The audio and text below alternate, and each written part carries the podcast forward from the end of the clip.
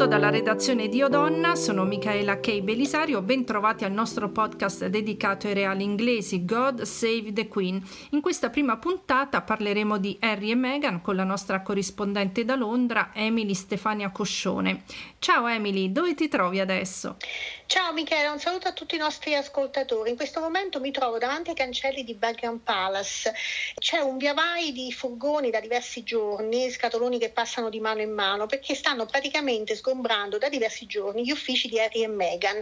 Questo quindi poco, pochi giorni dopo il, il, il licenziamento, licenziamento. Sì, esatto, dei, dei 15 dipendenti. Sì, vari assistenti personali della coppia hanno già trovato lavoro all'interno della Casa Reale, no? ma molti altri sono stati allontanati, hanno perso il lavoro e quindi non, non potranno più eh, frequentare le varie sale, di, bellissime sale di Buckingham Palace. Eh, c'è da dire che Harry e Meghan da quando hanno fatto l'annuncio di voler divorziare dalla Casa Reale lo scorso 18 gennaio hanno veramente lanciato una bomba, hanno fatto una rivoluzione ogni giorno ce n'è una perché eh, l'ultimissima riguarda il fatto che la regina ha impedito loro l'uso dell'aggettivo royal per um, sì. la loro fondazione Charity, però loro poi si sono arrabbiati e, e, questa cosa ha fatto arrabbiare anche me in un certo senso. Se per un attimo oh, sono arrivata a tifare per loro, per la loro voglia di libertà di ragazzi normali, dall'altro ho detto: Ma accidenti, ma come si fa a rilasciare una dichiarazione e dire no, ma mh, mm, la regina non non possiede la parola royal e quindi noi la possiamo usare come ci pare, però abbiamo deciso che non la usiamo. È tremendo. È terribile, è veramente un affronto secondo me alla regina e un po' a tutti i reali perché è, diciamo, sfida la regina eh, e pone anche un po' un certo um, i termini diciamo, di, questo, di questa loro ribellione no? eh, contro la regina Elisabetta. Quindi um, non è stata apprezzata, l'abbiamo visto anche dalle foto più recenti della regina che appare sempre più triste, sempre più... Eh, diciamo, Vabbè, triste insomma, anche perché c'è un sacco di divorzi da smaltire, qua divorziano tutti. No? sì, però eh, credo che il problema dei Sussex sia uh, piuttosto grosso e, e, mm, e, può creare anche dei precedenti per le future generazioni dei, dei reali. Questo sicuramente preoccuperà sia la regina sia l'erede diretto che è Carlo, che sono due, due tradizionalisti da questo punto di vista vista. Ripetiamo un attimo cosa è successo con Harry e Meghan. Quindi loro il 18 gennaio hanno fatto questo annuncio shock sul fatto di voler fare un passo indietro da senior royal, però eh, nella loro dichiarazione iniziale avevano detto che avrebbero preferito fare i royal a metà, cioè praticamente fare quello che volevano, sì, fare esatto. metà la vita da celebrity in Canada e negli Stati Uniti e metà i royal a Londra. Poi dopo sì. il vertice a Sandringham la regina Elisabetta ha detto no way, no, voi o siete dentro o siete fuori. O siete fuori. Mm. E poi da lì si sono succedute tutta una serie di notizie. Eh sì, infatti ehm, adesso praticamente si sa quello che succederà nelle prossime settimane, nel senso che il 31 di marzo è la data limite, ehm, dal 1 aprile eh, Harry e Meghan cesseranno di essere working royals, eh, non rappresenteranno più la regina, per questo non hanno più bisogno di avere eh, degli uffici personali a Buckingham Palace e mh, mm, saranno rappresentati dalla fondazione che hanno cioè la loro fondazione personale. Da qui insomma eh, ci sarà un, an- un anno di, di, tempo, e questa è anche una cosa che non è piaciuta né a Harry né a Meghan, il fatto di, aver, eh, di dover attendere un anno, una, questa revisione che tra 12 mesi la regina farà, penso insomma sul loro comportamento, quello che succederà, quello che faranno da un punto di vista commerciale e loro se la sono presi perché eh, ovviamente sappiamo che Beatrice e Eugeni per esempio, le figlie di del, di, del Duca di York, Andrea, eh, lavorano da diversi anni e per loro la regina non ha voluto, non, ha, non, le, non le ha costrette ad attendere 12 mesi prima di sapere insomma, di essere working royals. Come del, Beh sì, però chiamati. la loro posizione è diversa perché sin dall'inizio Harry e Meghan eh, avevano lasciato intendere che si sarebbero impegnati per la monarchia, volevano fare i royal a tempo pieno, poi sì. quando Meghan ha visto che era troppo dura ha detto oh, no grazie me ne vado, torno da dove sono venuta in sostanza. Sì quindi li rende automaticamente diversi rispetto agli altri royal perché tra l'altro loro nella, di, nella dichiarazione che hanno fatto sul sito web hanno detto eh però noi siamo discriminati, siamo trattati in maniera diversa, sì. ma in realtà hanno avuto tutti gli onori, i privilegi che, che altri non hanno avuto. Sì, beh, il, il, il, loro problema è che la regina teme eh, la commercializzazione, loro sono i primi reali eh, del livello di, di Harry a voler, ad avere questa, ad aver avuto questa idea, questo piano di commercializzare il proprio brand, che adesso eh, non so se, ehm, se, quanto ci sia di vero, ma corre voce che abbiano già finito diciamo, l'operazione di rebranding e adesso dal Sussex Royal sarebbero passati al Sussex Global.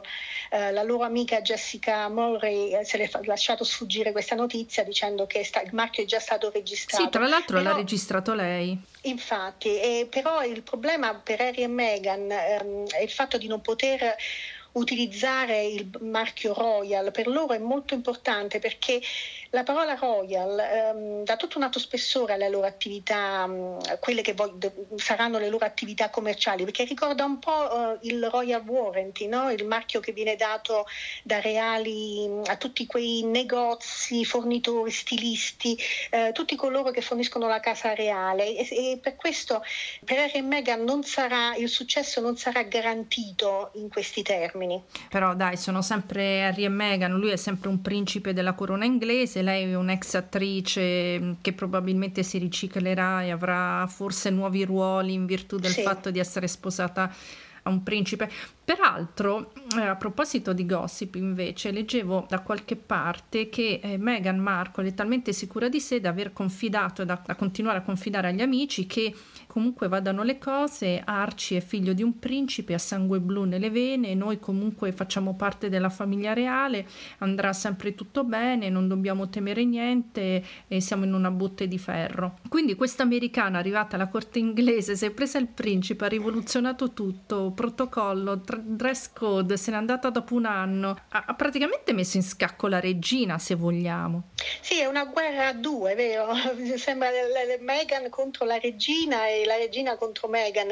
Non so chi vincerà, sinceramente. Vince la, la corona, vince la corona, eh, la dai. regina è di ferro. Mm. Ovviamente tutte le puntate la... di The Crown l'hanno dimostrato, vince sempre la corona e vince sempre sì. la regina Elisabetta, inossidabile. È sì, è un'istituzione troppo grande, diciamo, esatto. rispetto ai singoli membri della famiglia reale, quindi anche di Meghan, però Meghan è una persona che viene da un background completamente diverso ed è abituata abituata a fare di testa sua, quindi dovremo aspettare per vedere cosa succederà nei prossimi mesi, ma secondo me può succedere di tutto. Ma sì, certo, può anche succedere che la regina scompaia, che Carlo diventi re o sì, insomma, mm, può succedere di tutto. Però ormai sono sempre di più quelli che associano Meghan Markle a un'altra figura storica che ha mm, provocato uno scossone suo malgrado a, mm, alla monarchia inglese. Si tratta di Wally Simpson, la moglie di Edoardo VIII, il famoso re che abdicò per, abdicò, per amore. Sì. Sì, anche lei americana e nel suo caso pluridivorziata perché se non mi sbaglio quando conobbe Edoardo stava divorziando dal secondo marito e quindi la loro unione fu molto molto scioccante per gli, per gli inglesi che all'epoca ovviamente eh, si parla di tantissimi anni fa, vedevano il divorzio in maniera diversa, no? temevano che, che, il divorzio di Edoardo, cioè di, di Wallis avrebbe eh, magari influito sul mod, modo di vivere, lo stile di vita degli inglesi, eh, causando divorzi a ripetizione. No? Quindi erano altri tempi, ovviamente, però Wallis non fu accettata assolutamente né dalla fi- famiglia reale, sappiamo, perché ovviamente poi eh, lei e Edoardo furono inviati, mandati in esilio, né dal popolo. Quindi ancora oggi Wallis Simpson è un personaggio non amato, non, non compreso dagli inglesi. Ho letto di recente un articolo sulla BBC che è durissimo su, su Meghan Markle e, e, la equiparava a, a Wallis Simpson, ma ovviamente in una versione più moderna. Quindi questa donna che inizialmente era stata accettata in Inghilterra, nel Regno Unito, come una ventata di freschezza, di novità, come la nuova Lady Diana, diciamo, adesso è abbastanza detestata, è molto criticata. Quindi questa Maxit effettivamente segna uno spartiacque tra i reali inglesi. Eh sì, indubbiamente, ma al tempo stesso ha unito i reali inglesi. Adesso sembrano veramente fare, eh, sono, non tanto diciamo da un punto di vista istituzionale, ma proprio come famiglia. E la regina ci tiene proprio a far capire che comunque l'unione dei Windsor non è stata minata da questa Brexit, ma diciamo da un punto di vista pratico è, è facile eh, intravedere le conseguenze, diciamo, perché soprattutto per le, per le generazioni future, eh, per personaggi come Beatrice, Eugeni, eh, chi verrà dopo di loro, no? anche i figli dei, dei, duchi di Cambridge, George, Charlotte e Louis. Bene, senti Emily, vedremo come andrà a finire questa enorme telenovela Royal ehm, e ne parleremo ancora nel nostro podcast.